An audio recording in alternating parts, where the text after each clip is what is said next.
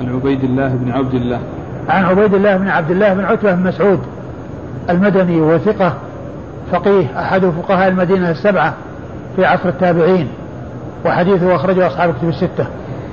عن ابن عباس عن ابن عباس وقد مر ذكره. قال رحمه الله تعالى: باب الرخصة في ذلك.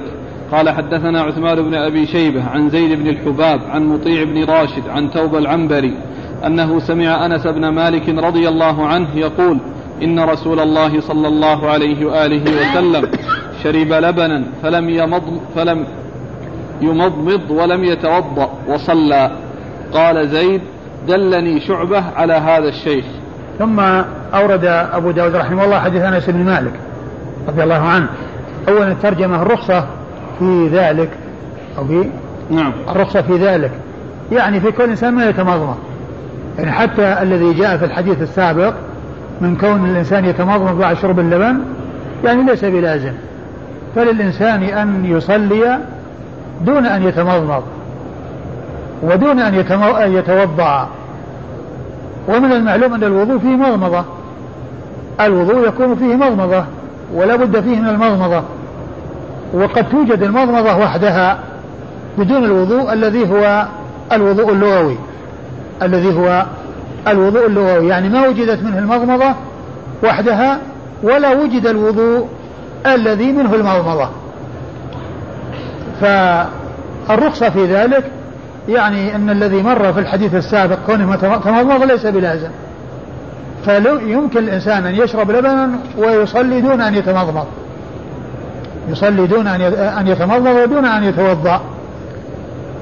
هذا هو حديث أنس رضي الله عنه, وهذا فيه دليل على أن المضمضة ليست بلازمة, وأن الرسول صلى الله عليه وسلم تمضمض وقال إن له دسما, وإذا وجدت المضمضة لا شك أنها أحسن لأنها تذهب الدسومة التي قد يعني ينشغل الإنسان بها في صلاته أو بطعمها في فمه, ولكنه إذا لم يفعل ذلك فإن ذلك ساغ, وقد فعل رسول الله صلى الله عليه وسلم هذا وهذا.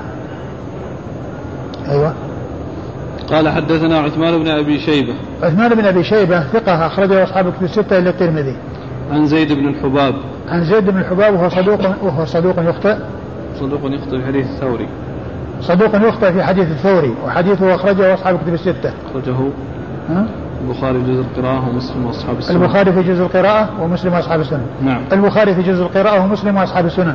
عن مطيع بن راشد عن مطيع بن راشد وهو مقبول نعم أخرج له أبو داود أخرج له أبو داود نعم. عن توبة العنبري عن توبة العنبري وهو ثقة أخرج له البخاري ومسلم وأبو داود والنسائي البخاري ومسلم وأبو داود والنسائي. عن أنس عن أنس بن مالك رضي الله عنه صاحب رسول الله صلى الله عليه وسلم وخادمه وأحد السبع المعروفين بكثرة الحديث عن النبي صلى الله عليه وسلم. قال زيد: دلني شعبة على هذا الشيخ. قال زيد: دلني شعبة على هذا الشيخ الذي هو مطيع ابن راشد. دلني شعبة على هذا الشيخ يعني أن زيد بن الحباب أرشده إلى أن يروي عن مطيع هو شعبة, وشعبة معروف يعني في آه في آه نقده للرجال وكلامه في الرجال وتمكنه من علم الجرح والتعديل, يعني فكونه يدله على أن يروي عن هذا الشيخ يدل على منزلته عند شعبة وأنه أهل أن يروى عنه. قال رحمه الله تعالى: باب الوضوء من الدم. والله تعالى أعلم, وصلى الله وسلم وبارك على عبده ورسوله نبينا محمد وعلى آله وأصحابه أجمعين. جزاكم الله خيرا وبارك الله فيكم ونفعنا الله بما قلتم. يقول السائل: فضيلة الشيخ, هل يجوز أكل اللحم نيئا أي بدون أن يطبخ؟ يجوز إذا كان ما يترتب عليه مضرة ولا يحصل فيه مضرة, يعني مثل الكبد يعني يعني تؤكل وهي يعني لذيذة يعني عند من يأكلها, وخاصة يعني كبد الغنم, فإذا كان ما يترتب عليه مضرة يجوز. وأنا كبير أربع سنوات خمس سنوات كان أبوي متبع يعطينا. قال الإمام أحمد بن حنبل: قال شعبة: لم يسمع قتاده من يحيى بن يعمر شيئا، ذكر ذلك الفسوي في المعرفة والتاريخ. هل ثبت سماع قتاده من يحيى بن يعمر؟ وهل سمع يحيى بن يعمر من الصحابة كابن عباس وعمار بن ياسر؟ وجزاكم الله خيرا.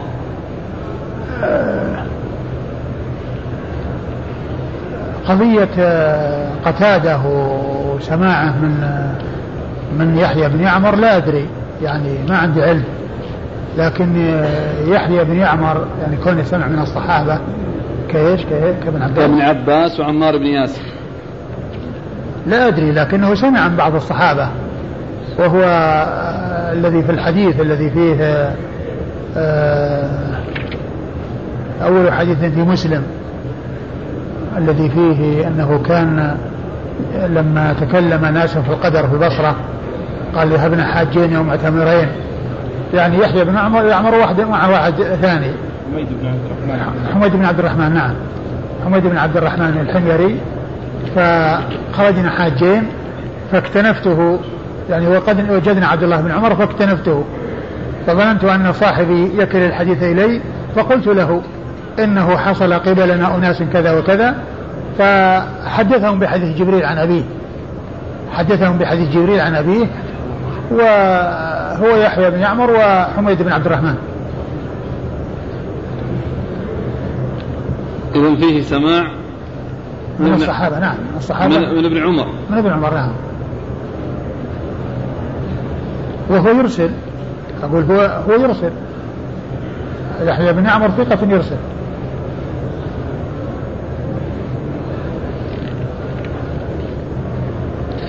طيب هذه مسألة أخرى، هل صح هل ابن المنكدر هل هل هل هو صحيح بأن ابن المنكدر لم يسمع هذا الحديث من جابر كما قال الشافعي في سنن حرملة؟ ذكر الحافظ ذلك في التلخيص. حديث محمد المنكدر عن جابر قربت للنبي صلى الله عليه وسلم خبزا ولحما. المشهور عند العلماء الاحتجاج بحديث جابر هذا الذي من طريق محمد المنكدر على نسخ الوضوء من مسة النار، وأن تركه هو آخر الأمرين من رسول الله صلى الله عليه وسلم، يعني احتج بهذا العلماء، وهو في مسلم أيضا، وعندك موجود في مسلم إلا الحديث أخرجه البخاري والترمذي والنسائي، لكن العجيب أنه السند عندنا محمد المنكدر يقول سمعت جابر. أيوة طيب محمد المنكدر عن جابر، أيوة وعن جابر لا سمع، الأول فيه تصريف السماع، أيوة الثاني عن أيوة. وهم اللي يقول يقول ابن حجر أنه يقول يقول أن ابن حجر ذكر الحافظ ابن حجر عن الشافعي في التلخيص، والشافعي ذكر ذلك في سنن حرملة أن ابن المنكدر لم يسمع هذا الحديث من جابر. على كل هو الحديث آخر الأمرين من رسول الله ترك الوضوء مسنا عن طريق محمد المنكدر عن جابر، وهو الذي يحتجون به على نسخ الترك للفعل الذي هو الوضوء.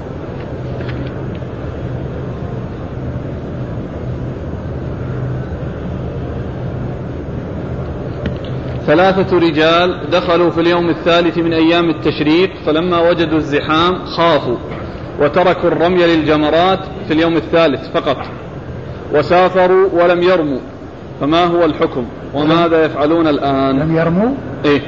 يجب عليهم فدية، كل واحد عليه فدية لتركه الرمي، فهي شاة تذبح بمكة وتوزع على فقراء الحرم. هل يجوز قول بأبي أنت وأمي لأهل الفضل عليك كالعلماء؟ ما يصلح، أقول ما يصلح يقال هذا، وإنما هذا يقال في حق الرسول صلى الله عليه وسلم، وهو الذي كان يستعمله الصحابة ومن بعده، يقولون أنت مفدي بأبي وأمي أو فداؤه أبي وأمي، ويخاطبون ويقول فداك أبي وأمي. وأما غيره غير غير الرسول صلى الله عليه وسلم ما أعلم يعني شيء يدل عليه، وما يعني وما يعني رأيت يعني مثل هذه العبارة تستعمل مع غير الرسول صلى الله عليه وسلم، والرسول صلى الله عليه وسلم لا شك أنه مقدم على الأب والأم كما قال عليه الصلاة والسلام لا يؤمن أحدكم حتى أكون أحب إليه من والده وولده والناس أجمعين. وأما استعمال ذلك في غيره فلا أعلم ما يدل عليه. رجح المزي في تهذيب الكمال أن عبيد بن ثمامة اسمه, اسمه عتبة وليس عبيد. ما رأيكم؟ عبيد عبيد بن ثمامة المرادي. أيوه. يقول رجح المزي في تهذيب الكمال أن عبيد بن ثمامة اسمه عتبة. ما أدري. وليس بعبيد. أقول لا أدري. لكن ابن حجر لكنه ما جابه يعني هو في ترجمة عبيد المزي. إلا الله جاءه في ترجمة في ترجمة عبيد بن ثمامة ومع ذلك رجح بأنه عتبة. أيوة. هنا ابن حجر أشار إلى هذا. أيوة. طيب. فقال عبيد بن ثمامة المرادي المصري ويقال عتبة وبه جزم ابن يونس. ابن يونس صاحب تاريخ مصر. نعم. أيوة. بس فلعل يعني لأنه مصري وابن يونس يقولون إليه المرجع. إيه. على كل يعني معناه مصر مختلف في اسمه.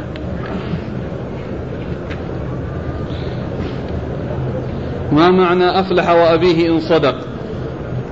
أفلح وأبيه هذا قسم، ولكن هذا يعني كان مما كان في أول أمر، يعني أجاب عن علماء بجوابين، أحدهما أنه كان هذا في أول أمر وبعد ذلك نسخ، وبعد وقيل إنه مما جرت عليه به ألسنتهم، ولكن الصحيح هو الأول الذي أنه كان يعني يستعملونه ثم بعد ذلك نسخ.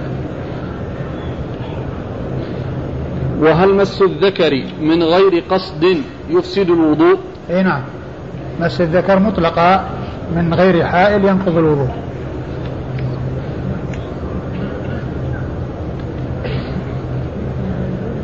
يقول ما هي حدود المدينة المنورة وهل الجامعة داخل الحرم؟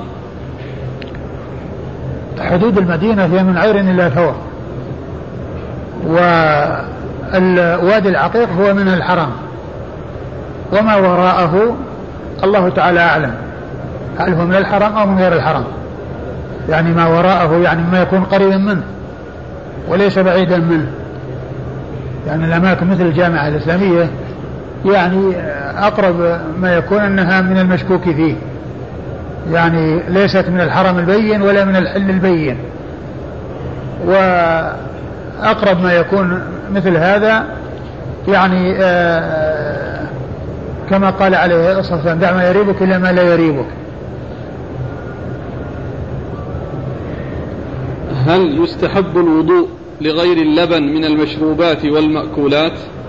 لا يتوضأ إلا بالماء. لا بارك الله فيك. هل يستحب الوضوء لغير اللبن من المشروبات والمأكولات؟ يعني لو شرب إنسان بيبسي توضأ؟ لا، الوضوء ما, ما ما في وضوء، ولكن كونه يمضمض أو ما يمضمض يعني يعني هو مثل إذا الشيء إذا كان فيه طعم في الفم ولا كذا والإنسان يذهب ذلك الطعم يعني هذا شيء طيب.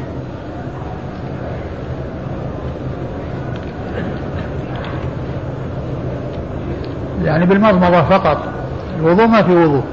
طيب ما الوضوء الشرعي، وإنما مضمضة فقط يعني إذا كان الفم فيها يعني طعم يعني قد يشغل الإنسان يعني في صلاته فالأولى أن يتمضمض، وإن لم يتمضمض لا بأس، مثل ما فعل الرسول في, الم... في اللبن، تمضمض ولم يتمضمض، تمضمض في بعض الأحيان ولم يتمضمض في بعض الأحيان. بس ما يجعل المضمضة لما له دسم فقط؟ والله يعني هو, ال ال هو الشيء الذي يشغل الذي يشغل الإنسان يعني في صلاته، في كونه يتطعم بشيء أو يعني الذي يبدو أنه ما يكون خاص. يقول ما علة تضعيف حديث عبد الله بن الحارث بن جزء؟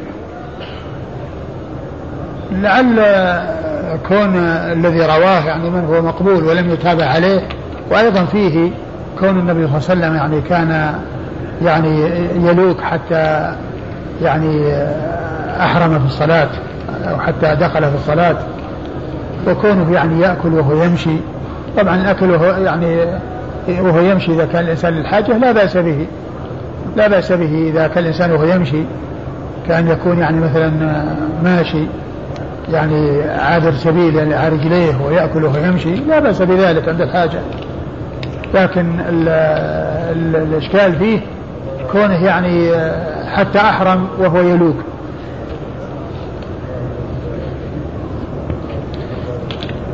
قال أبو داود: باب الرخصة في ذلك، مع أنه لم يروي في الحديث الأول ذكر الصلاة، فما مراده؟ لا، فالمقصود به يعني الرخصة في ترك المضمضة، لأنه أولا ذكر المضمضة بعد اللبن، ذكر هو مقصود باللبن الترجمة إيه؟ إيه؟ ترجمته قال الوضوء، باب في الوضوء من اللبن. الوضوء الوضوء اللغوي أنا قلت، نعم الوضوء اللغوي، لأن يعني ما في الحديث ما في الحديث الأول وضوء شرعي، وإنما هو المضمضة فقط وهو وضوء لغوي. فقوله الرخصة في ذلك يعني ترك الو... ترك الوضوء اللغوي، ترك الوضوء اللغوي الذي جاء في الحديث السابق أو في الترجمة السابقة. يقول: هل ما هي الضوابط المعتمدة عند تعارض الجرح والتعديل بين ابن حبان والأئمة الأثبات؟ لا أدري. هل يجوز للخاطب أن ينظر إلى خطيبته بعد النظرة الأولى التي خطب فيها، بمعنى هل يكرر ذلك النظر كلما أراد؟ والله الذي يبدو الذي يبدو أن النظرة الواحدة كافية، كون ينظر إليها يعني مرة يعني يراها، لأن تكرار النظر ما فيه يعني ما فيه شيء جديد على ما حصل من قبل. هل يجوز لبعض البنات من ذوي الصوت الندي في قراءة القرآن القراءة على الأستاذ من خلال الدائرة التلفزيونية؟ إذا كان الأمر يتعلق يعني بدراسة وب يعني قراءة لها أن تقرأ لها أن تقرأ. وهل يجوز للبنت أن تتصل على أحد أقاربها كابن عمها مثلا هاتفيا وتسلم عليه وتقول له كيف حالك؟ لا، ما ينبغي هذا، ما ينبغي، لأن ابن العم هو مثل هو أجنبي، أقول هو أجنبي، فكونها تتصل به تسلم عليه وهي صغيرة يعني وما ينبغي أن يفعل ذلك بين الشابات والشباب. الأخ يذكر فائدة أن الشيخ الألباني حفظه الله في السلسلة الصحيحة المجلد السادس يذكر أن كلمة وأبيه أفلح وأبيه شاذة. على كل يعني يمكن، أقول يمكن، لكن إن صحت فهذا معناها الذي ذكرنا أنه يعني كان موجودا من قبل. هل لمس الأم لطفلها أو طفلتها لتنظيفه وتغسيله ومس عورته سواء القبل أو الدبر ناقض للوضوء؟ نعم، الوضوء مس القبل يعني سواء كان يعني للصغير أو الكبير، الذكر أو الأنثى، كله ناقض للوضوء. ما حكم قصر الصلاة في الميقات ذو الحليفة وقد اتصل بالمدينة أي بالعمران؟ إذا اتصل ذو الحليفة في المدينة بالعمران لا يجوز أن تقصر الصلاة فيه، وإنما تقصر عند مفارقة العمران ومفارقة البنيان. لكن هل اتصل الآن أو فيه أماكن يعني متقطعة قبل الوصول إليه، يعني هذا يحتاج إلى معرفة الاتصال. أما إذا وجد الاتصال فيعتبر من البلد ولا يقصر ولا يترخص برخص السفر قبل مغادرة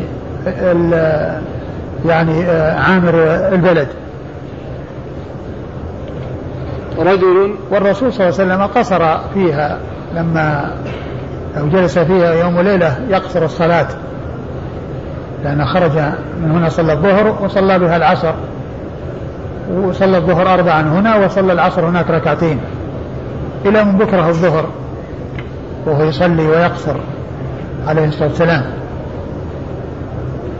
وكانت يعني بعيدة عن عن عن, عن البنيان، فإذا وصل البنيان إليها واتصل بها فتكون من البلد تكون من المدينة، ولا يقصر إلا إذا فارق الإنسان عامر البلد.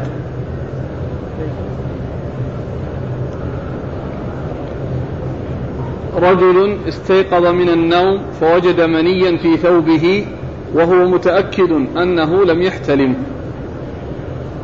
على كل هو إذا وجد إذا وجد الماء وجد المني فعليه أنه يغتسل، لأنه يعني لو لم يتذكر في منامه شيء، ولو تذكر في منامه أنه احتلم ولم يجد ماء ليس عليه أن يغتسل، لأنه العبرة بالماء.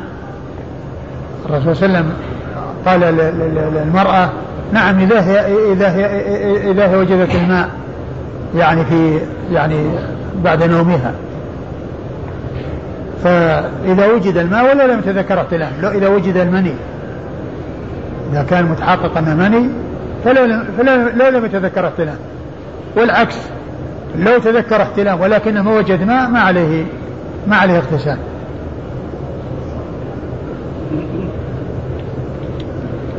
شخص كان لا يزكي للجهل، فلما علم بفرض الزكاة تاب وأصبح يزكي، ويسأل الآن عما سلف. أبد يزكي، أقول يعني يحصي الذي مضى ويزكي. سنة ولا أكثر يعني كل على عدد السنين. هل يمكن أن يكون الانتباح؟ ولكن كما هو معلوم المال يعني يعني يزيد وينقص، والزكاة إذا خرجت منه يعني لا تحسب بعد ذلك إذا كان المال أنه يعني باقي يعني ولا يزيد، كان يكون مبلغ مودع ثم تخرج منه الزكاة في سنة ينقص مقدار الزكاة، فالسنة اللي بعدها يعني يزكى الذي بقي بعد الزكاة، وهكذا اللي بعدها ينقص عن السنة الذي قبله ويزكى ما بقي، وهكذا. نعم. هل يمكن أن يكون الانتباح قبل الوضوء؟ الانتباح بعد الوضوء لا يكون قبله، ما يكون يعني بعد الاستنجاء قبل أن يبدأ بالوضوء. والله هو الذي ورد أنه بعد الوضوء. وهل هو مستحب الانتباح؟ والله يعني الإنسان الذي يخشى أو يعني يكون عنده يعني شيء من الشك يعني يأتي بالانتباح حتى يسلم من مغبة الوسواس. هل الساحات الموجودة حول الحرم تعتبر من الحرم فيحرم البيع والشراء فيها إلى غير ذلك؟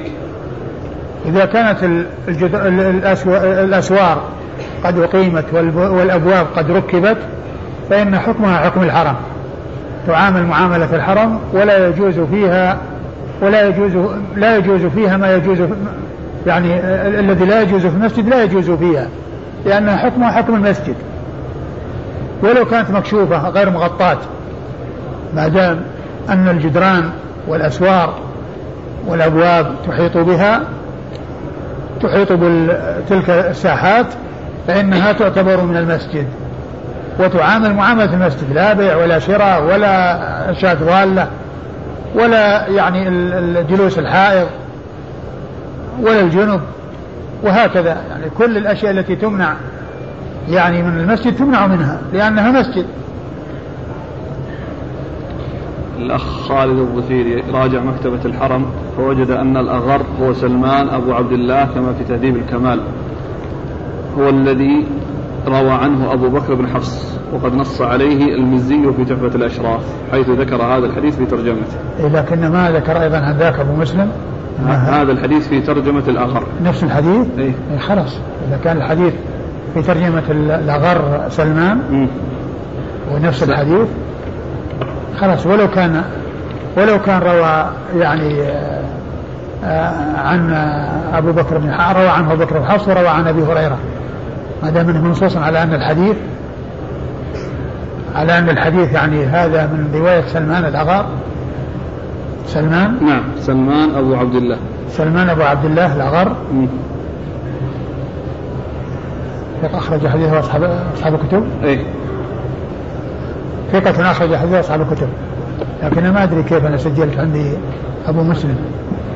أحتاج إلى أن أشوف اللي قال الشيخ، لكن إذا كان منصوص على نفس الحديث نفسه إيه، يقول في تحفة الأشراف بارك الله فيه نفس الحديث نص عليه حيث ذكر هذا الحديث خلاص. في ترجمته خلاص.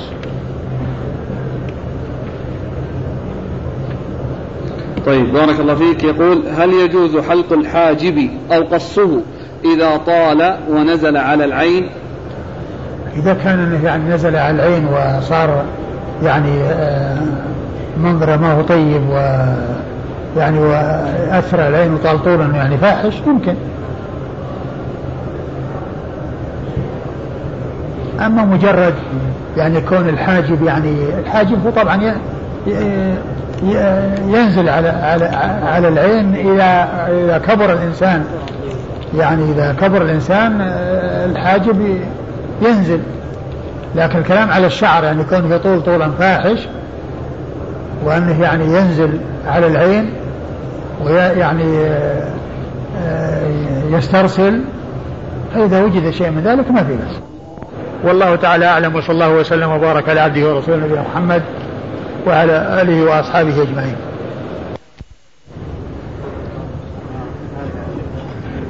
بسم الله الرحمن الرحيم، الحمد لله رب العالمين، والصلاة والسلام على نبينا محمد وعلى آله وصحبه أجمعين. أما بعد، فقد قال الإمام أبو داود السجستاني رحمه الله تعالى: باب الوضوء من الدم. قال حدثنا أبو توبة الربيع بن نافع قال حدثنا ابن المبارك عن محمد بن إسحاق قال حدثني صدقة بن يسار عن عقيل بن جابر عن جابر رضي الله عنه أنه قال: خرجنا مع رسول الله صلى الله عليه وآله وسلم يعني في غزوة ذات الرقاع، فأصاب رجل امرأة فأصاب رجل امرأة رجل من المشركين، فحلف ألا أنتهي حتى أفريق دما في أصحاب محمد صلى الله عليه وآله وسلم، فخرج يتبع أثر النبي صلى الله عليه وآله وسلم، فنزل النبي صلى الله عليه وآله وسلم منزلا، فقال: من رجل يكلأنا؟ فانتدب رجل من المهاجرين ورجل من الأنصار، فقال: كونا بفم الشعب. قال: فلما خرج الرجلان إلى فم الشعب اضطجع المهاجري، وقام الأنصاري يصلي، وأتى الرجل، فلما رأى شخصه عرف أنه ربيئة للقوم، فرماه بسهم فوضعه فيه، فنزعه حتى رماه بثلاثة أسهم، ثم ركع وسجد، ثم انتهى ثم انتبه صاحبه، فلما عرف أنهم قد نذروا فلما عرف أنهم قد نذروا به هرب، ولما رأى المهاجري ما بالأنصاري من الدم قال: سبحان الله، ألا أنبهتني أول ما, أول ما رمى. قال: كنت في سورة أقرأها فلم أحب أن أقطعها. بسم الله الرحمن الرحيم، الحمد لله رب العالمين، وصلى الله وسلم وبارك على عبده ورسوله نبينا محمد وعلى آله وأصحابه أجمعين. أما بعد، يقول الإمام أبو داود السجستاني رحمه الله تعالى: باب الوضوء من الدم، أي من خروجه. إذا خرج هل يتوضأ الإنسان لكونه خرج منه الدم أو لا يتوضأ؟ وخروج الدم ذهب بعض العلماء إلى أنه لا يؤثر خروجه، وبعضهم قال إنه إذا خرج شيء كثير فإن على الإنسان أن يتوضأ، وهذا مبني على القول بنجاسة الدم وعدم نجاسته. ومن قال إنه نجس يقول إنه يتوضأ منه، ومن قال إنه ليس كذلك يقول إنه لا يتوضأ منه ولا يحتاج إلى وضوء. لكن على القول بأنه نجس فإن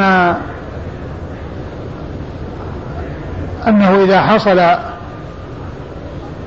خروج الدم في غزو أو في أمر يكون الإنسان معذورا في الصلاة وهو كذلك يكون شبيها بمن به سلس البول وشبيها بالمستحاضة الذين لهم أن يصلوا على حسب حالهم لهم أن يصلوا على حسب حالهم. وقد أورد أبو داود رحمه الله حديث من؟ جابر حديث جابر بن عبد الله الأنصاري رضي الله تعالى عنهما في قصة خروجهم مع رسول الله صلى الله عليه وسلم في غزوة ذات الرقاع. وسميت غزوة ذات الرقاع لما مع لما كانوا عليه من القلة وكان وكانوا يلفون على أرجلهم الخرق حتى يسلموا من ضرر الأرض وحصول الحصى والشوك فسميت ذات الرقاع. ولما كانوا بتلك الغزوة أصاب رجل من المسلمين امرأة رجل من الكفار يعني أنه قتلها, ولعل ذلك القتل كما هو معلوم ليس مقصودا لأن المرأة لا تقتل في الحرب وفي الجهاد, ولكن ولا إلا إذا كانت مقاتلة وإذا كانت يعني فيها أو يحصل منها مضرة على المسلمين في معاونتها لأهلها ولقومها الكفار فإنها تقتل لمقاتلة لكونها مقاتلة. فلعل هذه المرأة قتلت يعني إما خطأ أو تبعا لقومها حيث أصابها سهم فقتلت بسبب ذلك, أو أنها كانت معينة ومقاتلة لقومها فزوجها حلف أن لا ينتهي حتى يهريق دما من أصحاب رسول الله صلى الله عليه وسلم فخرج يتبعهم يتبع أثر الرسول صلى الله عليه وسلم. والنبي عليه الصلاة والسلام لما نزلوا في مكان قال من يكلأنا يعني من يحفظنا من, من يرقبنا ويحرسنا, لأن الكلأ الكلأ هو, هو, هو الحفظ وكونه يحفظهم ويحرسهم. فانتدب لذلك رجلان أنصاري ومهاجري يعني استعد لهذه المهمة وقام بهذه المهمة. فالنبي صلى الله عليه وسلم قال لهما احفظا فم الشعب احفظا اكلا ها العبارة احفظا فم الشعب كونا بفم الشعب كونا بفم الشعب يعني المكان الذي يكونان فيه فم الشعب. والشعب هو الطريق الذي يكون بين جبلين الذي يكون بين جبلين يعني طريق يعني فج بين جبلين وهو الذي يمكن أن يوصل منه إلى ما يريد الإنسان لسهولة الطريق. فكان على هذه المهمة فقام أحدهما يصلي فاضطجع أحدهما والآخر كان يصلي, ولعلهما كان يتناوبان بحيث يكون أحد يعني يصلي وأحد مستيقظ أحد مستيقظ وأحد نايم. فمن هو الذي نام المهاجر والأنصاري الأنصاري فنام الأنصاري فقام الأنصاري ونام المهاجري قام الأنصاري اضطجع المهاجري اضطجع المهاجري وقام الأنصاري يصلي. فجاء ذلك الرجل ولما رأى ذلك الشخص الواقف علم بأنه ربيئة للقوم أي ربيئة للرسول صلى الله عليه وسلم وأصحابه يعني معناه أنه جعل للحراسة أو لإعطاء الخبر وتنبيههم إذا حصل أمر يخشى منه. هذا هو المقصود بالربيئة يعني كالذي يشرف من مكان عالي أو يعني يمسك باب أو طريق بين جبلين كما حصل لهم في هذه المناسبة وفي هذا الموقف. حيث كان في فم الشعب الذي يأتي الآتي منه، فلما علم أنه ربيئة رماه بسهم فأصابه، يعني أصاب ذلك الذي يصلي، فنزع ذلك السهم، ذلك الأنصاري نزع السهم واستمر في صلاته حتى رماه بثاني وثالث. وبعد ذلك انتبه الأنصاري، انتبه المهاجري وقال له: ألا أخبرتني لما أو ألا نبهتني لما حصل منه أول مرة؟ فقال: كنت أقرأ في سورة في سورة فكرهت أو فأحببت فكرهت أن أقطعها، يعني كره أن يقطع أو لم يحب لم يحب أن يقطعها، يعني بل يواصل قراءتها حتى يكملها، وحصل ما حصل. فلما علم الكافر الذي لحق بهم والذي رمى هذا الأنصاري الذي يصلي هرب، لما علم أنهم نذروا به، يعني علموا به ويعني كانوا على علم به، هرب حتى لا يدركوه. والمقصود أن ومحل الشاهد من إيراد الحديث ومن إيراد القصة أن هذا الأنصاري كان يصلي في دمائه، يعني نزع نزع السهم واستمر في الصلاة، ثم نزع الثاني واستمر في الصلاة، ثم جاء السهم الثالث حتى فرغ من صلاته ونبه ولامه، يعني ذلك المهاجر الذي كان معه، وقال: ألا نبهتني لما رمى بأول سهم؟ فأخبره بأنه كان مشتغلا بقراءة سورة فلم يحب أن يقطع أن يقطع صلاته حتى يكملها، فلم يحب أن يكمل صلاة أن يقطع أن يقطع صلاته حتى يكمل هذه السورة التي كان مشتغلا بقراءتها رضي الله تعالى عنه. والمقصود أن هذا الرجل صلى في الدم الذي يخرج منه. قالوا: فهذا دليل على أن خروج الدم لا ينقض الوضوء ولا يلزم منه آه طهارة. والذي يقول بأنه ينقض الوضوء يقول أن الضرورات لها يعني آه أحوالها، ويمكن الإنسان أن يصلي إذا كان مضطرا ولو كان عليه النجاسة على القول بأن الدم نجس. نعم. قال: حدثنا أبو توبة الربيع بن نافع. حدثنا أبو توبة الربيع بن نافع الحلبي وهو ثقة، أخرج حديث أصحاب الكتب الستة إلا الترمذي. عن ابن المبارك. عن ابن المبارك عبد الله بن المبارك المروزي، ثقة، أخرج له أصحاب الكتب الستة. عن محمد بن إسحاق. عن محمد بن إسحاق المدني وهو صدوق يدلس، أخرج حديثه أصحاب البخاري تعليقا، أخرج حديث البخاري تعليقا ومسلم وأصحاب السنن. عن صدقة بن يسار.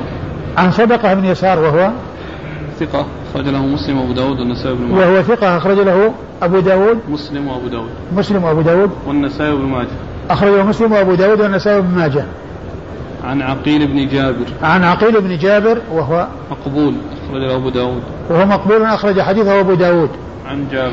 عن جابر بن عبد الله الأنصاري رضي الله تعالى عنهما، وهو صحابي ابن صحابي، وهو أحد السبعة المعروفين بكثرة الحديث عن النبي صلى الله عليه وسلم. يسأل الأخ: أي القولين أظهر لكم؟ والله يعني كما هو معلوم عند عند عند الضرورة ما فيه إشكال أن أنه يسوق، يعني الإنسان يصلي بدمائه يصلي بدمائه ولكن يعني حيث لا يكون هناك ضرورة فالاحتياط أن الإنسان يتوضأ. الدم نجس الراجح فيه ولا؟ والله الذي يظهر أنه نجس.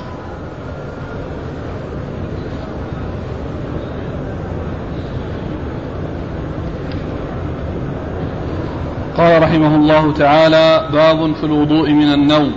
قال: حدثنا أحمد بن محمد بن حنبل قال: حدثنا عبد الرزاق قال: حدثنا ابن جريج قال: أخبرني نافع قال: حدثني عبد الله بن عمر رضي الله عنهما أن رسول الله صلى الله عليه وآله وسلم شغل عنها ليلة فأخرها حتى رقدنا في المسجد، ثم استيقظنا ثم رقدنا ثم استيقظنا ثم رقدنا ثم خرج علينا فقال: ليس أحد ينتظر الصلاة غير غيركم. ثم أورد أبو داود رحمه الله الوضوء من النوم. الوضوء من النوم يعني هل يتوضأ منه أو لا يتوضأ منه؟ والجواب أن فيه تفصيل. النوم الكثير، النوم المستغرق، والنوم الذي من غير تمكن ينقض الوضوء، ليس هو الناقض ولكنه مظنة للنقض، مظنة للنقض. وأما النوم الذي يكون عن جلوس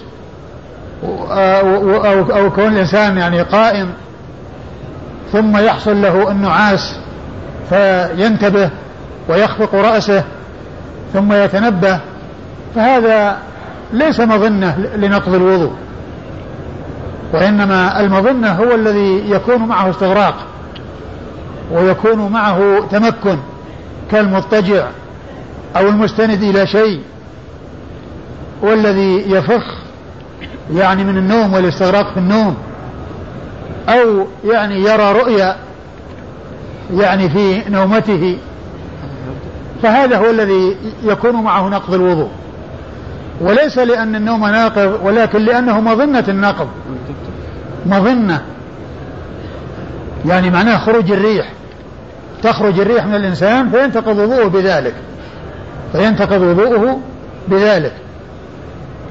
وأما إذا كان يعني عن جلوس وعن تمكن وإنما يخفق رأسه فيتنبه إذا خفق رأسه ويصحو وينتبه، فهذا لا, لا يحصل معه انتقاض الوضوء. والدليل على ذلك ما كان يحصل من أصحاب رسول الله صلى الله عليه وسلم، كونهم يجلسون ينتظرون الصلاة فتخفق رؤوسهم ثم يقومون ولا يتوضعون. وقد أورد أبو داود رحمه الله عدة حديث، أولها حديث ابن عمر رضي الله تعالى عنهما أن الرسول صلى الله عليه وسلم شغل عن صلاة العشاء فأخرها وكان الناس في انتظاره، قال عبد الله بن عمر فرقدنا ثم استيقظنا ثم رقدنا ثم استيقظنا ثم رقدنا ثم استيقظنا وجاء رسول الله صلى الله عليه وسلم وصلى بنا. وهنا ما ذكر أنهم لم يتوضعوا، والذي يفهم منه إما أن يكون مقصود به أن كانوا جالسين، والمقصود بالرقاد هو النعاس وخفقان الرؤوس، فهذا أمره واضح ما فيه إشكال. وأما إذا كان مع اضطجاع فإنه لا بد من الوضوء، وكونه لم يذكر أنهم لم يتوضأوا لا دل على عدمه، ولم يأتي فيه أنهم لم يتوضأوا والحالة هذه، كونهم رقدوا ثم قاموا ثم رقدوا ثم قاموا ثم رقدوا، يعني كونه ما نقل أنهم يعني آه توضأوا لا يدل على أن على أنهم آه آه يصلون بدون وضوء مع الاستغراق في النوم. أما إذا كان مقصود به الرقاد الإشارة إلى حصول النعاس عن طريق النوم عن طريق الجلوس، فهذا يحصل منهم، فكانت تخفق رؤوسهم ويقومون ولا ويصلون ولا يتوضؤون، لأنهم كانوا جالسين متمكنين. وخفق الرأس غالبا إذا حصل من الجالس أنها نعس خفق رأسه، وبمجرد خفق الرأس يتنبه ويصحو وينتبه أنه حصل له نعاس. أما إذا كان مضطجعا أو مستندا أو كان يفخ يعني من النوم، يعني له صوت رخيخ، أو يعني رأى يعني رؤيا، فهذا يكون هذا نوم يحصل معه نقض الوضوء، لأنه يعني مظنة لحصول خروج الريح غالبا. الحاصل أن النوم الذي يكون عن جلوس وعن تمكن ويكون معه خفض الرأس أنه لا ينتقض معه الوضوء، وإذا كان عن طريق اضطجاع أو استناد أو تمكن في النوم فإن هذا لا بد فيه من الوضوء. نعم. قوله ليس أحد ينتظر الصلاة، نعم، قول ليس أحد ينتظر الصلاة غيركم، يعني أن الناس قد صلوا يعني غيركم يعني أن الذي صلى صلى وأنتم الذين في انتظار يعني الجماعة الذين مع رسول الله صلى الله عليه وسلم الذين كانوا ينتظرون صلاته، وأما غيرهم فإنهم صلوا عند أول وقت وما حصل لهم ذلك الشغل الذي شغلهم. ومن المعلوم أن الإنسان في صلاة ما انتظر الصلاة، وصلاة العشاء تأخيرها يعني جاء ما يدل عليه، ولكن إذا كان التأخير يترتب عليه المشقة على الناس أو حصول النوم عن الصلاة فإنها تقدم في أول وقتها. ولكن إذا كانوا مثلا جماعة وهم مع بعضهم وكان الأمر لا يترتب عليه محذور وأخروا الصلاة بحيث لا يصل إلى نصف الليل، لأن تأخيرها عن نصف الليل لا يجوز، لأن هذا هو الوقت الاختياري أو نهاية الوقت الاختياري لها نصف الليل، فلا يجوز تأخيرها عن نصف الليل ولا الوصول إلى نصف الليل، لأنها لذلك يكون الإنسان أخرجها عن وقتها وذلك لا يجوز. وإذا كان يترتب عليه مضرة على الناس أو أن الناس ينامون عنها فالأفضل هو الصلاة صلاتها في أول وقت. قال حدثنا أحمد بن محمد بن حنبل. أحمد بن محمد بن حنبل الإمام المشهور أحد أصحاب المذاهب الأربعة المشهورة مذاهب أهل السنة، وحديثه أخرجه أصحاب الكتب الستة. عن عبد الرزاق عن عبد الرزاق بن همام الصنعاني اليماني ثقة أخرج له أصحاب الكتب الستة. عن ابن جريج عن ابن جريج عبد الملك بن عبد العزيز بن جريج المكي ثقة فقيه يرسل ويدلس، وحديثه أخرجه أصحاب الكتب الستة. عن نافع عن نافع مولى بن عمر وهو ثقة أخرج له أصحاب الكتب الستة. عن ابن عمر عبد الله بن عمر بن الخطاب رضي الله عنهما صحابي ابن صحابي، وهو أحد العبادة الأربعة من الصحابة وأحد السبع المعروفين بكثرة الحديث عن النبي صلى الله عليه وسلم.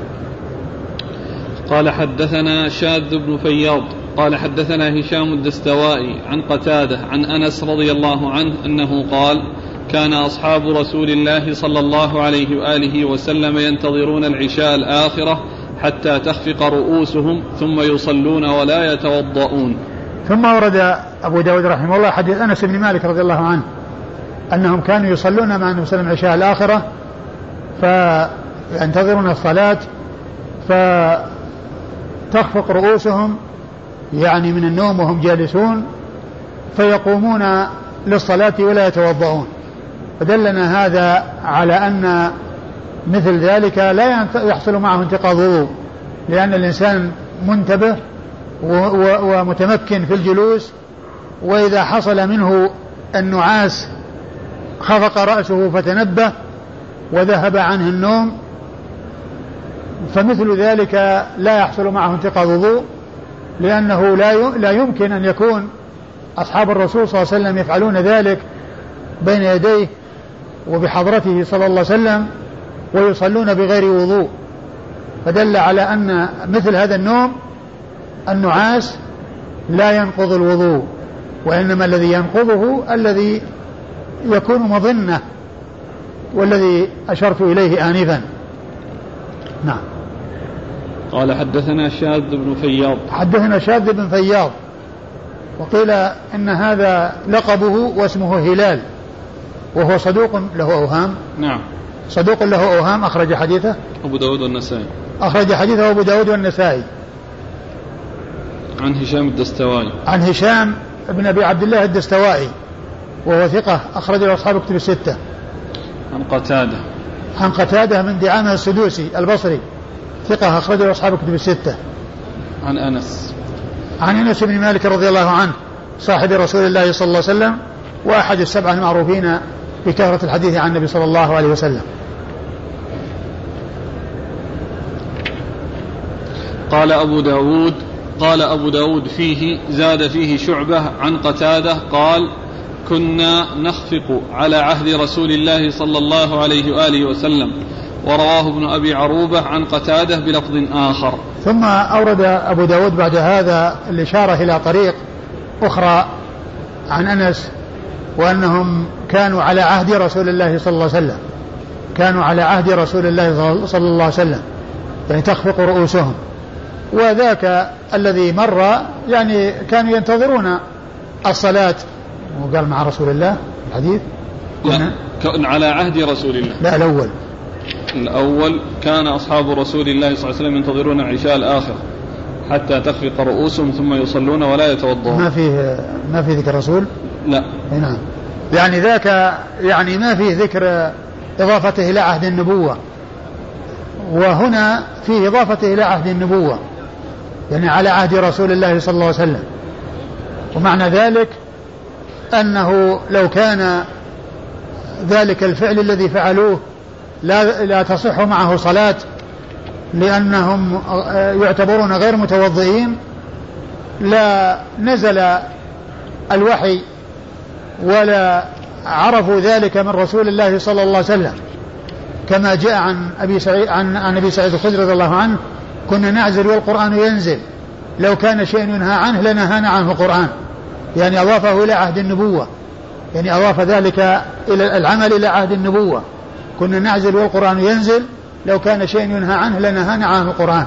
فكذلك هنا على عهد الرسول صلى الله عليه وسلم، وكانوا يصلون أو كانوا يعني تخفق رؤوسهم ثم يصلون، فدل هذا على أن مثل هذا العمل ومثل هذا النوم اليسير الذي يكون عن جلوس وتمكن في انتظار الصلاة أنه لا يؤثر، لأنه ليس مظنة الحدث، وإنما الذي مظنته المستغرق.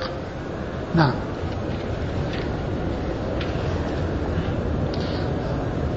شعبة شعبة, شعبة من الحجاج الواسطي ثقة، أخرجه أصحاب كتب الستة. ثم قال: ورواه ابن أبي عروبة عن قتادة. وابن أبي, وابن أبي عروبة هو سعيد بن أبي عروبة، وهو ثقة، أخرجه أصحاب كتب الستة. قال: حدثنا موسى بن إسماعيل وداود بن شبيب قال حدثنا حماد بن سلمة عن ثابت البناني أن أنس بن مالك رضي الله عنه قال: أقيمت صلاة العشاء فقام رجل فقال: يا رسول الله إن لي حاجة، فقام يناجيه حتى نعس القوم أو بعض, أو بعض القوم، ثم صلى بهم ولم يذكر وضوءا. ثم ورد أبو داود حديث أنس حديث أنس بن مالك رضي الله عنه، وهذا مع النبي صلى الله عليه وسلم، يعني كان مع النبي عليه الصلاة والسلام، وهو يبين أن ذلك كان بحضرته وهو إمامهم، فقد أقيمت الصلاة، فدعاه رجل وناداه وقال: يا رسول الله إن لي حاجة، فوقف معه يعني يسمع منه ويقضي حاجته حتى نعس الناس، يعني ما حصل النعاس يعني طبعا وهم جالسون، ثم قاموا، ثم الرسول دخل في الصلاة وصلى بهم. وهذا يدلنا على أن مثل ذلك العمل الذي يحصل عن طريق الجلوس أنه لا يؤثر، وأنه لا ينتقض به وضوء، وكان ذلك بحضرة رسول الله صلى الله عليه وسلم.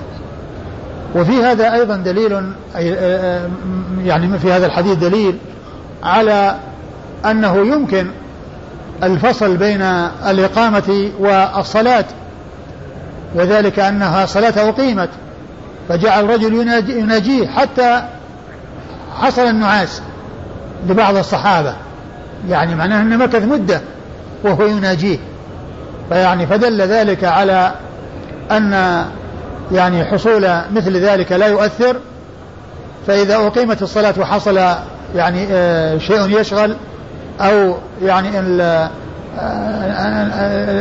الناس ينتظرون شيئا، ينتظرون إمامهم، يعني بأن يكون يعني مثلا حصل له حاجة أو حصل له شيء وأراد أن ينتظره قليلا فأراد فانتظروه، أن ذلك لا يؤثر، يعني هذا الفصل الذي بين الإقامة والصلاة.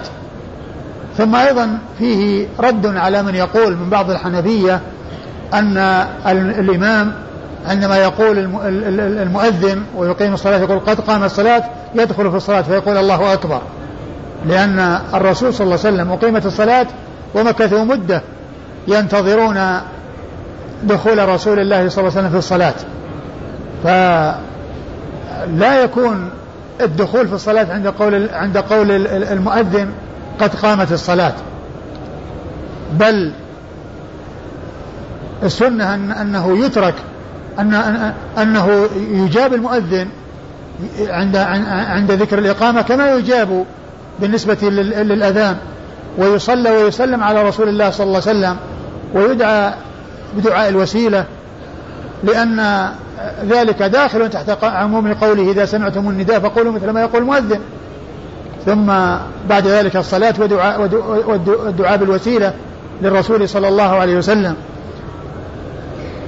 فالقول بأنه عندما يقول قد قام الصلاة يقول الإمام الله أكبر ويدخل الإمام والمؤذن ما كمل الإقامة، هذا هذا الذي جاء في هذا الحديث يعني يدل على خلافه، من جهة أنهم بعد الإقامة انتظروا حتى يفرغ النبي صلى الله عليه وسلم من مناجاة ومحادثة هذا الشخص الذي كان يحدثه. نعم.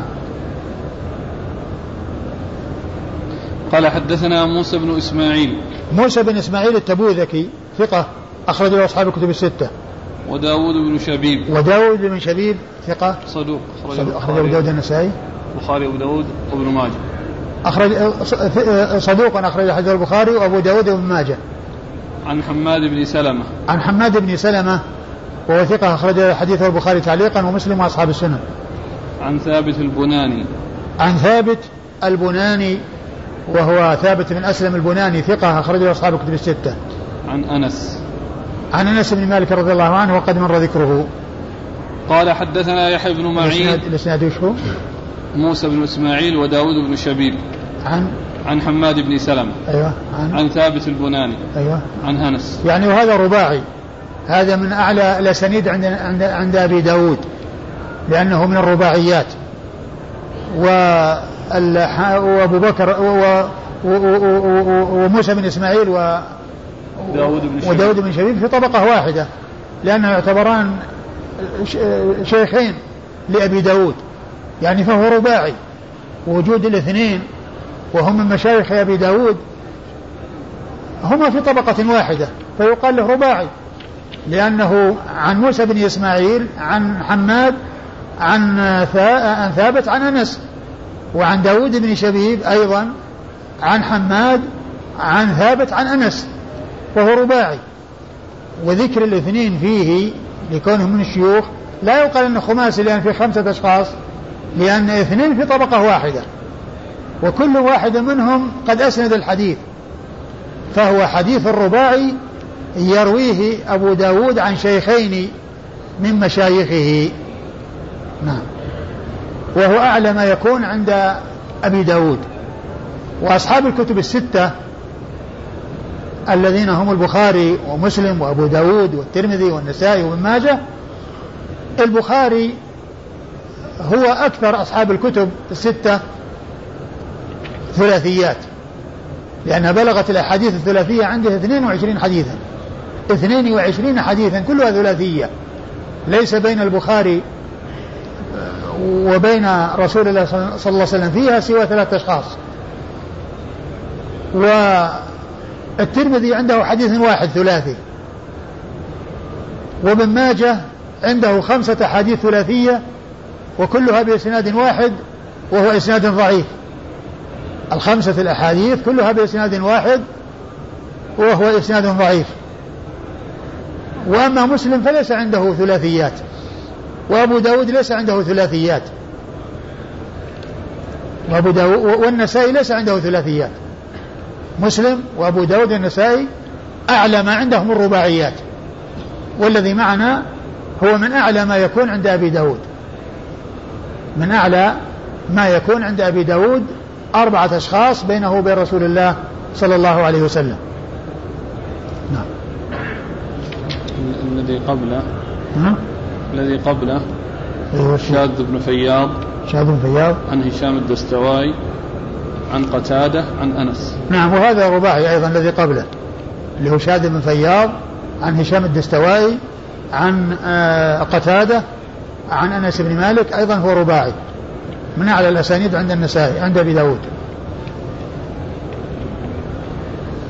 قال حدثنا يحيى بن معين وهناد بن السري وعثمان بن أبي شيبة عن عبد السلام بن حرب، وهذا لفظ حديث يحيى، عن أبي خالد الدالاني عن قتاده عن أبي العالية عن ابن عباس رضي الله عنهما أن رسول الله صلى الله عليه وآله وسلم كان يسجد وينام وينفخ ثم يقوم فيصلي ولا يتوضأ.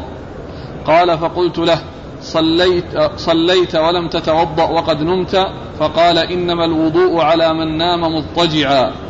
زاد عثمان وهناد فإنه إذا اضطجع استرخت مفاصله.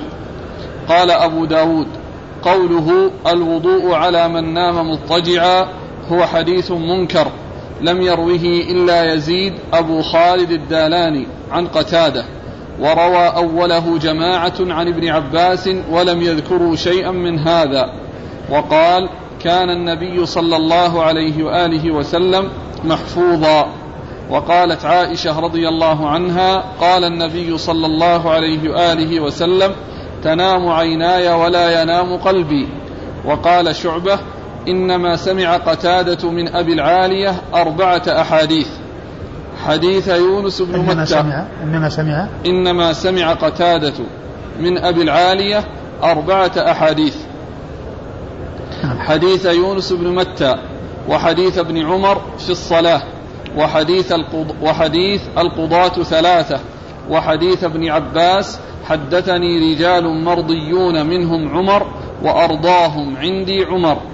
قال أبو داود وذكرت حديث يزيد الدالاني لأحمد بن حنبل فانتهرني استعظاما له، وقال ما ليزيد, ما ليزيد الدالاني يدخل على أصحاب قتادة، ولم يعبأ بالحديث.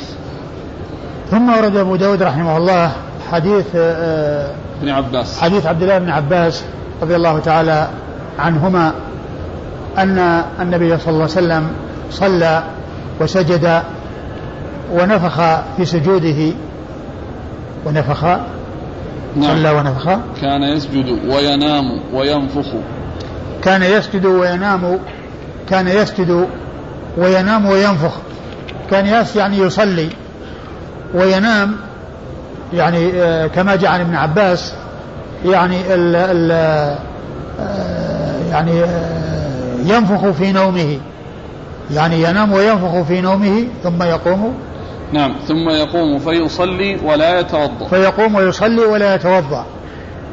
ولما قيل ولما قال له ابن عباس في ذلك قال إنما النوم على من نام مضطجعا إنما, إنما, إنما الوضوء على من نام مضطجعا إنما الوضوء على من نام مضطجعا يعني آه وذكر بعد ذلك أن الرسول صلى الله عليه وسلم محفوظ يعني أنه تنام عينه ولا ينام قلبه فلا يحصل له ما يحصل لغيره.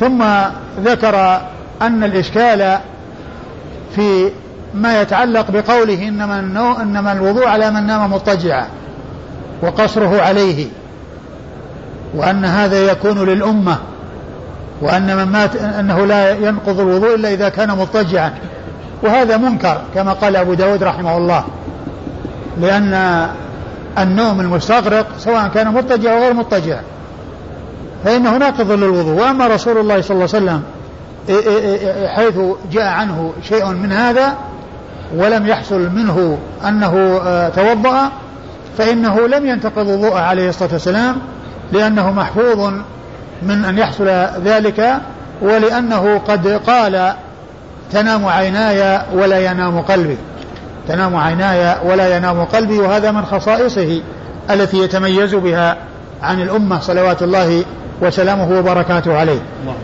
وما يتعلق بالرسول صلى الله عليه وسلم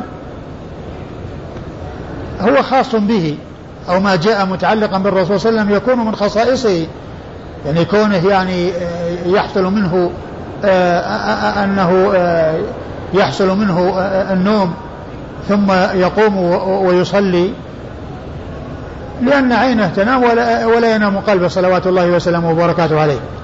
وإنما الإشكال في قوله لما رجع في ذلك قال إنما النوم على من إنما الوضوء على من نام مضطجعا، فهذا هو الذي منكر ولا يصح. وقد جاء من طريق قتاده عن أبي العالية وقال آه ما أدري من الذي قال شعبة شعبة أنه لم يسمع قتاده من أبي العالية إلا أربعة أحاديث، يعني وهذا الحديث ليس منها. لم يسمع قتاده مدلس ولم, ولم يسمع من أبي العالية إلا أربعة أحاديث وليس هذا منها، إذن فيكون ضعيفا. وأما ما جاء في أوله فقد جاء من غير هذا الطريق، يعني ما يتعلق بالرسول صلى الله عليه وسلم، وإنما الذي فيه الإشكال وفيه المحذور هو الجملة التي هي قوله إنما الوضوء على من نام على من على من نام مضطجعا، إنما الوضوء على من نام مضطجعا. ايش تقرأ المتن مرة ثانية؟ عن ابن عباس أن رسول الله صلى الله عليه وآله وسلم كان يسجد وينام وينفخ ثم يقوم فيصلي ولا يتوضأ. قال فقلت له صليت ولم تتوضأ وقد نمت؟ فقال إنما الوضوء على من نام مضطجعا. زاد عثمان وهناد فإنه إذا اضطجع استرخت مفاصله فإنه إذا اضطجع استرخت مفاصله يعني وكان ذلك أدعى لحصول الحدث منه. نعم.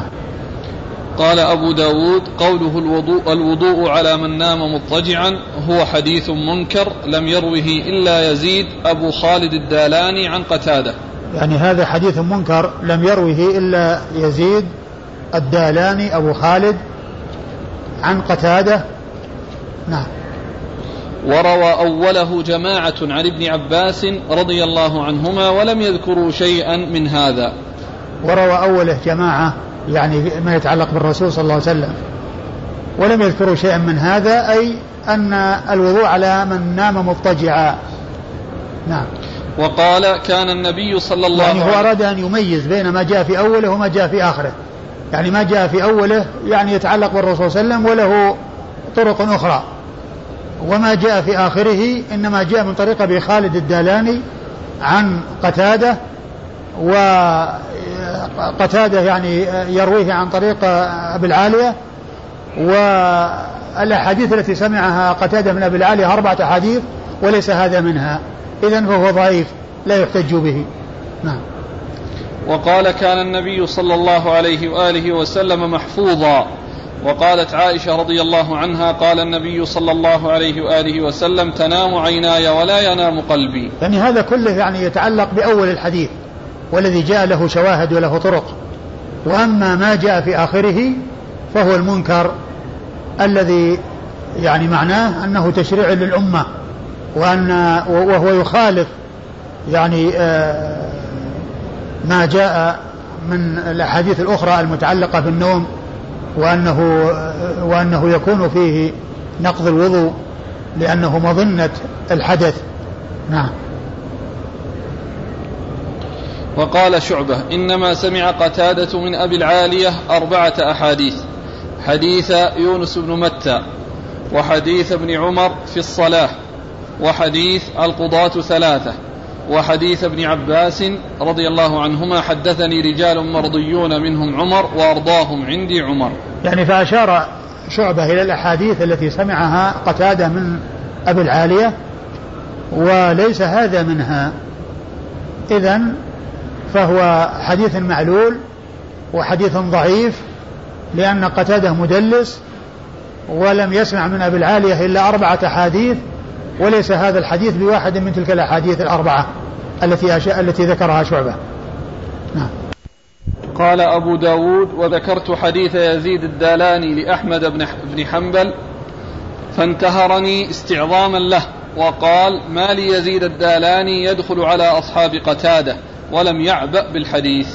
ثم آه قال أبو داود أنه ذكر قال ذكرت ذلك نعم وذكرت حديث أحمد بن حنبل فانتهرني استعظاما لذلك، يعني استعظاما لما جاء فيه من كون أن الوضوء على من على من نام مضطجعا، فانتهره يعني أن يشتغل بمثل ذلك وأن يلتفت إلى مثل ذلك، وقال ما لي ما لي يزيد الدالا ليزيد يزيد أبو خالد الدالاني يدخل على أصحاب قتادة ولم يعبأ به، يعني معناه أنه يأتي بشيء انفرد به عن أصحاب قتادة ولم يعبأ بحديثه، فهو أيضا انفرد به أبو خالد الدالاني عن قتادة، وأيضا قتادة لم يكن من الأحاديث التي سمعها من أبي العالية، يعني ففيه يعني عدة علل، يعني مخالفة أبي خالد لأصحاب قتادة، ولأيضا كون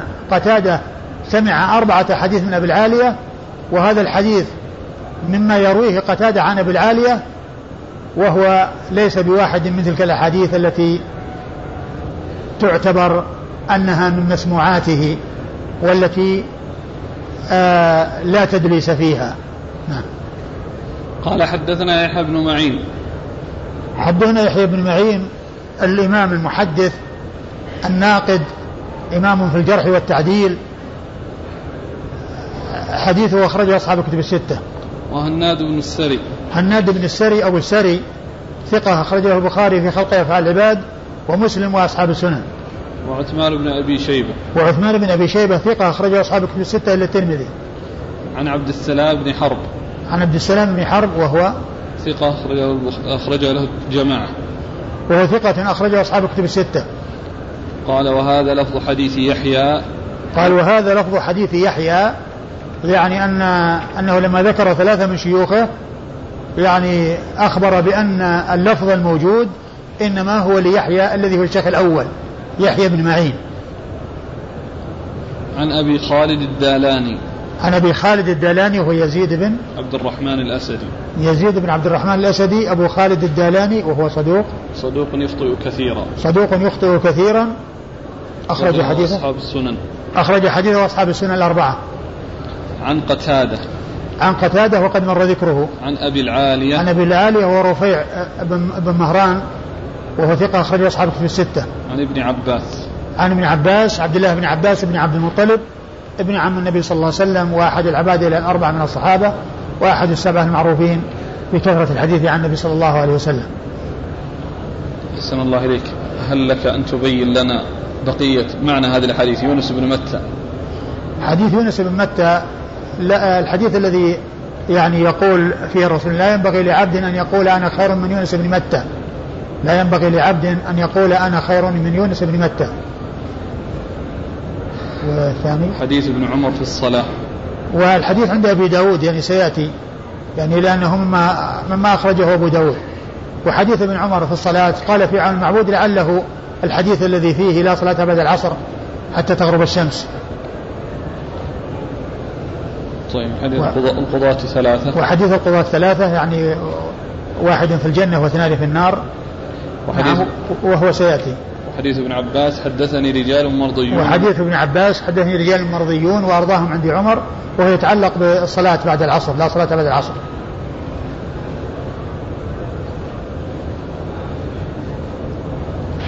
قال حدثنا حيوة بن شريح الحمصي في آخرين قالوا حدثنا بقية عن الوضين بن عطاء عن محفوظ بن علقمة عن عبد الرحمن بن عائد عن علي بن أبي طالب رضي الله عنه أنه قال قال رسول الله صلى الله عليه وآله وسلم وكاء السهي عينان فمن نام فليتوضأ. ثم أورد أبو داود حديث علي حديث علي بن أبي طالب رضي الله عنه أنه قال وكاء السهي العينان فمن نام فليتوضأ، وهذا يدل على أن الحدث على أن النوم مظنة الحدث مظنة الحدث وليس هو الحدث، لأن لو كان النوم هو الحدث لكان يسيره وقليله سواء كغيره من النواقض. إذا خرج من أحد السبيلين أي شيء يسير ينتقض به الوضوء، والإنسان إذا أكل لحم جزور يعني قليل أو كثير ينتقض به الوضوء، لا يفرق بين القليل والكثير. لكن النوم ليس هو الحدث لكنه مظنة الحدث، لأن لو كان هو الحدث لكان لا فرق بين القليل والكثير، أي نوم ينتقض به الوضوء، ولكن لكونه المظنة، وهذا الحديث يبين أنه مظنة، ولهذا قال العينان وكاء السهم، يعني كالوكاء للدبر لأن الإنسان ما دام مستيقظ عندما يري يحصل أن يخرج منه شيء يمنعه ويحبسه لأنه مستيقظ متنبه. فإذا نامت العينان استطلق الوكاء, يعني ما يكون عنده آه يعني آه علم وليس عنده يعني آه شعور وعنده إدراك بحيث أنه يمنع, فإذا يحصل الناقض. العين العينان وكاء السهم, يعني هما كالوكاء الذي يوكى به الوعاء, فهي وكاء للدبر, بمعنى أن الإنسان ما دام مستيقظ فهو متنبه, عندما يريد عندما يأتي شيء يريد أن يخرج فإنه يحبسه ويمنعه من أن يخرج فلا يحصل منه الحدث, لأنه مت... لأنه عنده العلم وعنده الشعور لكونه مستيقظ. أما إذا نام ما عنده, إذا كان هناك شيء سيخرج خرج. العينان وكاء السهم, فإذا نامت العينان فمن نام فليتوضأ, فمن نام فليتوضأ يعني معناه لأنه مظنة نقض الوضوء غالبا. نعم. قال حدثنا حيوة بن شريح, حدثنا حيوة بن شريح الحمصي وهو ثقة, نعم, أخرج له البخاري وأبو داود والترمذي وابن ماجه, البخاري وأبو داود والترمذي وابن ماجه. قال في آخرين, قال في آخرين يعني ومعه غيره, يعني معه غيره, يعني ليس الذي حدثه وحده بل معه ناس آخرون لكنه ما, ما ذكرهم أبو داود. قالوا قالوا حدثنا بقية, نعم, قالوا حدثنا بقية هم الوليد الحمصي وهو صدوق كثير التدليس عن الضعفاء, وحديث أخرجه البخاري تعليقا ومسلم وأصحاب السنن. عن الوضين بن عطاء, عن ال... عن الوضين, نعم, الوضين بن عطاء وهو صدوق صدوق سيء الحفظ, صدوق سيء الحفظ, أخرج له أبو داود والنسائي في مسند علي وابن ماجه, أبو داود والنسائي في مسند علي وابن ماجه. عن محفوظ بن علقمة, عن محفوظ بن علقمة وهو صدوق أخرجه أبو داود والنسائي في في مسند علي وابن ماجه, وهو صدوق أخرج حديث أبو داود والنسائي في مسند علي وابن ماجه يعني مثل الذي قبله. عن عبد الرحمن بن عائذ, عن عبد الرحمن بن عائذ وهو ثقة, نعم, أخرج له أصحاب السنن, وهو ثقة أخرج له أصحاب السنن الأربعة. عن علي, عن علي بن أبي طالب رضي الله عنه أمير المؤمنين ورابع الخلفاء الراشدين الهادين المهديين صاحب المناقب الجمة والفضائل الكثيرة أبو السبطين رضي الله تعالى عنه وأرضاه, وحديثه عند أصحاب الكتب الستة.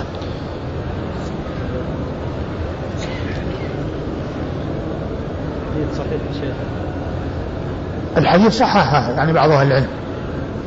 نعم.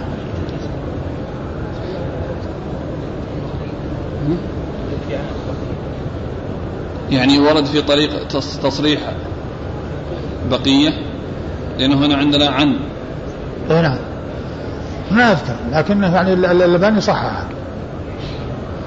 طيب. قال رحمه الله تعالى باب في الرجل يطأ الأذى برجله. قال حدثنا هناد بن السري وإبراهيم بن أبي معاوية عن أبي معاوية حاء قال وحدثنا عثمان بن أبي شيبة قال حدثني شريك وجرير وابن إدريس عن الأعمش عن شقيق أنه قال قال عبد الله رضي الله عنه كنا لا نتوضأ من, مو من موطئ ولا نكف شعرا ولا ثوبا. قال أبو داود قال إبراهيم بن أبي معاوية فيه عن الأعمش عن شقيق عن مسروق أو حدثه عنه أنه قال قال عبد الله. وقال هناد عن شقيق أو حدثه عنه قال قال عبد الله. ترجمة باب في الرجل يطأ الأذى برجله, باب في الرجل يطأ الأذى برجله يعني ما ماذا يصنع, هل يعيد الوضوء؟ طبعا إعادة الوضوء ما في إعادة وضوء, لكن الكلام هذا الذي وطأه هل هو نجاسة أو غير نجاسة؟ إن كان ليس بنجاسة فلا يؤثر, لأن الإنسان إذا صلى وعلى يعني قدمه شيء من الأذى الذي هو شيء طاهر وليس بنجس لا يؤثر ذلك. وأما إن كان يعلم أنه نجاسة فعليه أن يزيل النجاسة, عليه أن يزيل النجاسة وهو باق على طهارته وهو باق على وضوئه. يعني إذا وطئت رجله في شيء فيه نجاسة لا ينتقض وضوءه بوضع النجاسة، وإنما عليه أن يزيل تلك النجاسة وأن يغسلها. هذا إذا عرف أنها أنه شيء نجس، إذا عرف أنه نجس وأنه رطب وأنه يعني يعلق بالقدم.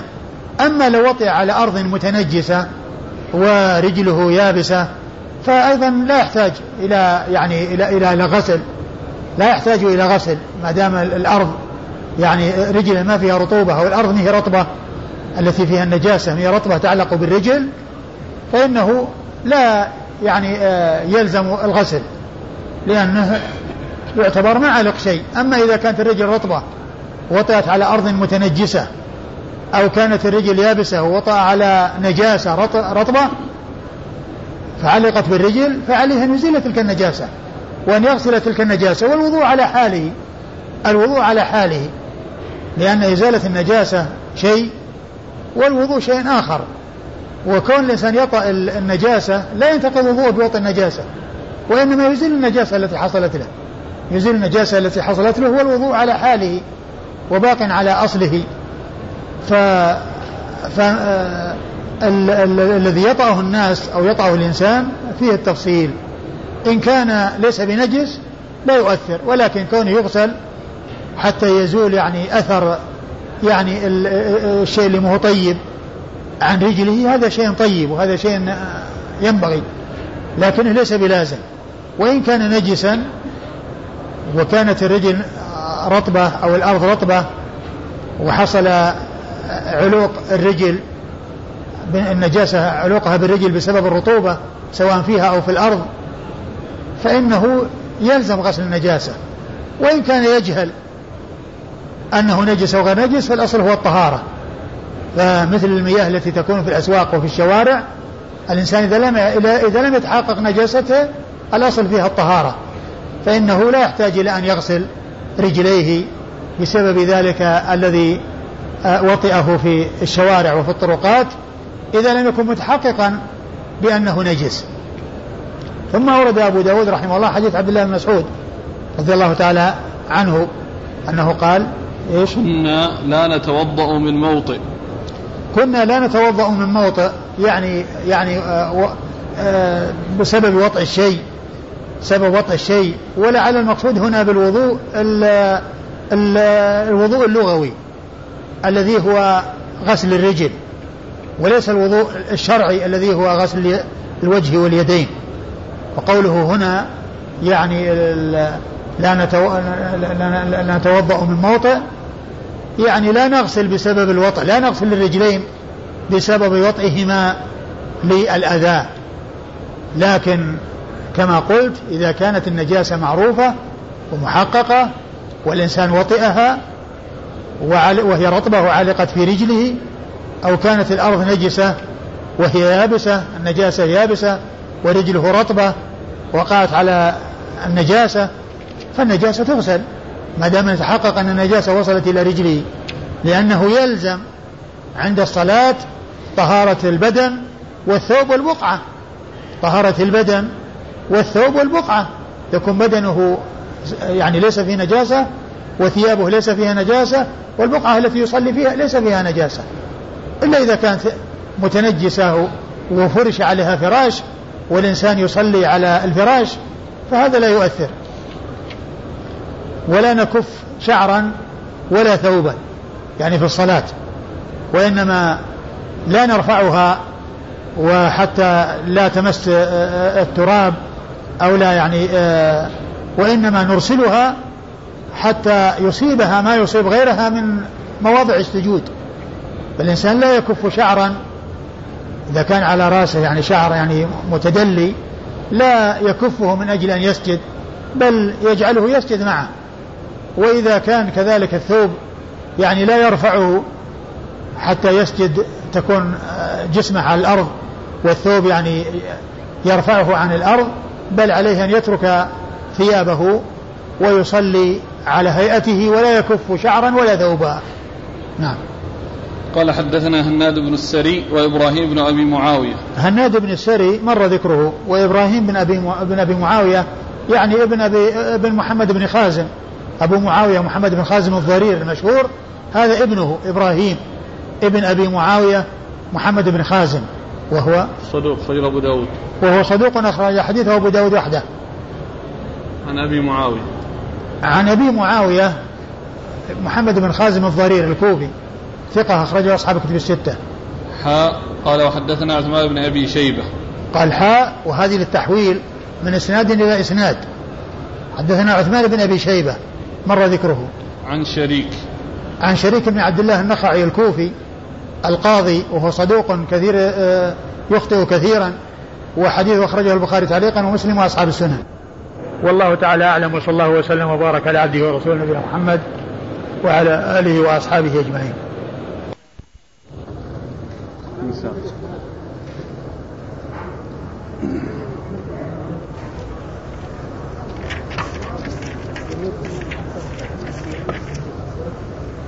الله الرحمن الرحيم. الحمد لله رب العالمين والصلاة والسلام على نبينا محمد وعلى آله وصحبه أجمعين. أما بعد فقد قال الإمام أبو داود السجستاني رحمه الله تعالى باب في الرجل يطأ الأذى برجله.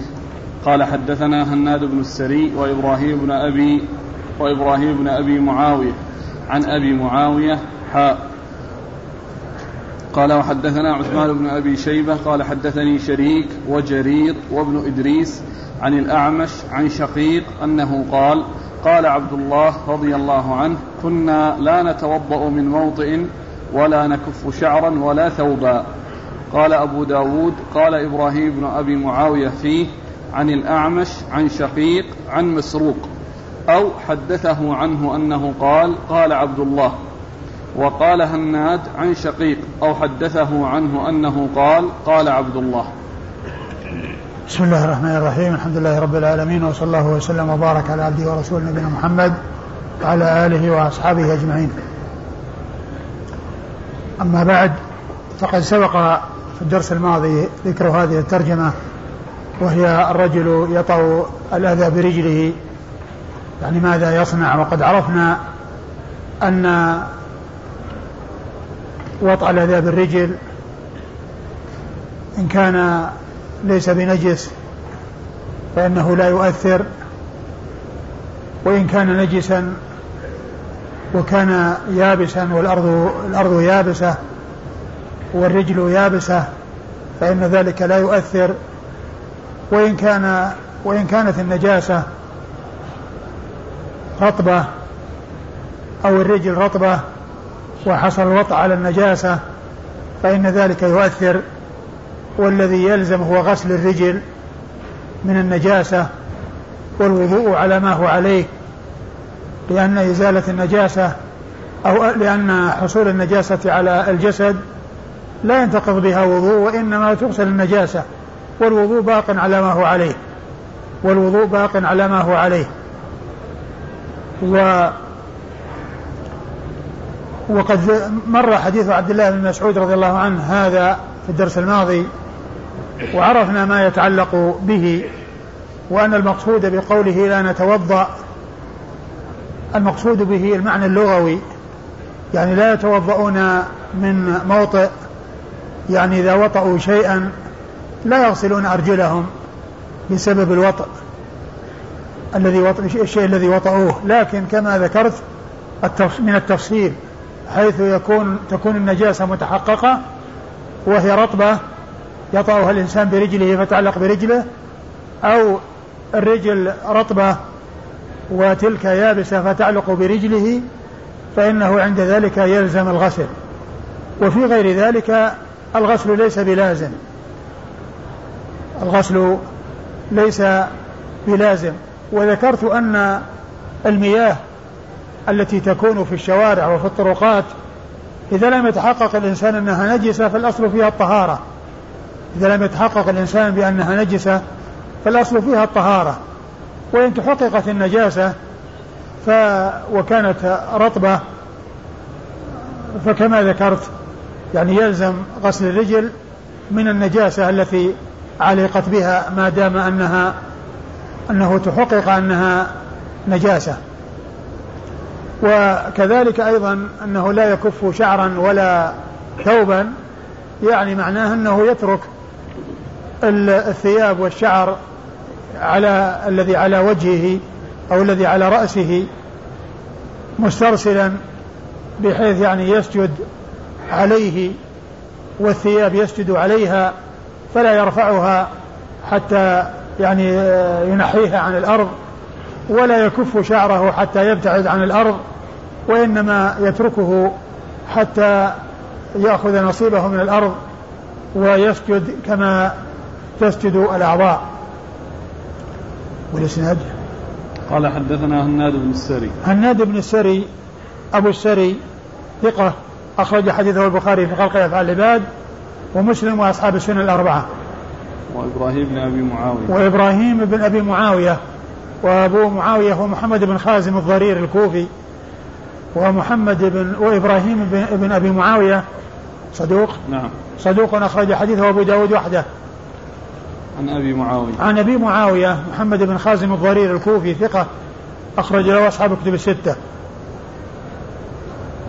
قال حاء وحدثنا عثمان بن أبي شيبة. ثم قال حاء، وهي التحول من إسناد إلى إسناد، حدثنا عثمان بن أبي شيبة. وعثمان بن أبي شيبة ثقة، أخرج له أصحاب الكتب الستة إلا الترمذي. عن شريك.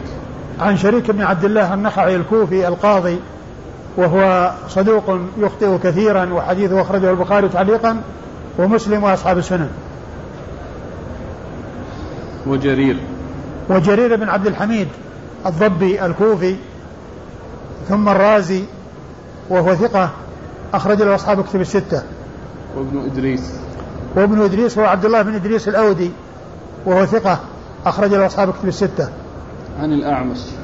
عن الأعمش وهو سليمان بن مهران الكاهلي. وهنا تلتقي يلتقي الإسنادان، الإسناد الأول والإسناد الثاني، يعني يلتقيان بالأعمش.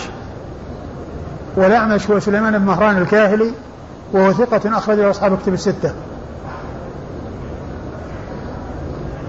عن شقيق. عن شقيق بن سلمة الكوفي أبو وائل، مشهور بكنيته أبو وائل، ويأتي ذكره بالكنية كثيرا، ويأتي ذكره بالاسم كما هنا شقيق ابن سلمة، وهو ثقة مخضرم، أدرك الجاهلية والإسلام ولم يلقى النبي صلى الله عليه وسلم، وحديثه أخرجه أصحاب كتب الستة. عن عبد الله. عن عبد الله بن مسعود رضي الله تعالى عنه الهذلي، صاحب رسول الله صلى الله عليه وسلم، وهو أحد فقهاء الصحابة، وكانت وفاته سنة اثنتين وثلاثين في خلافة عثمان بن عفان رضي الله تعالى عنه وأرضاه.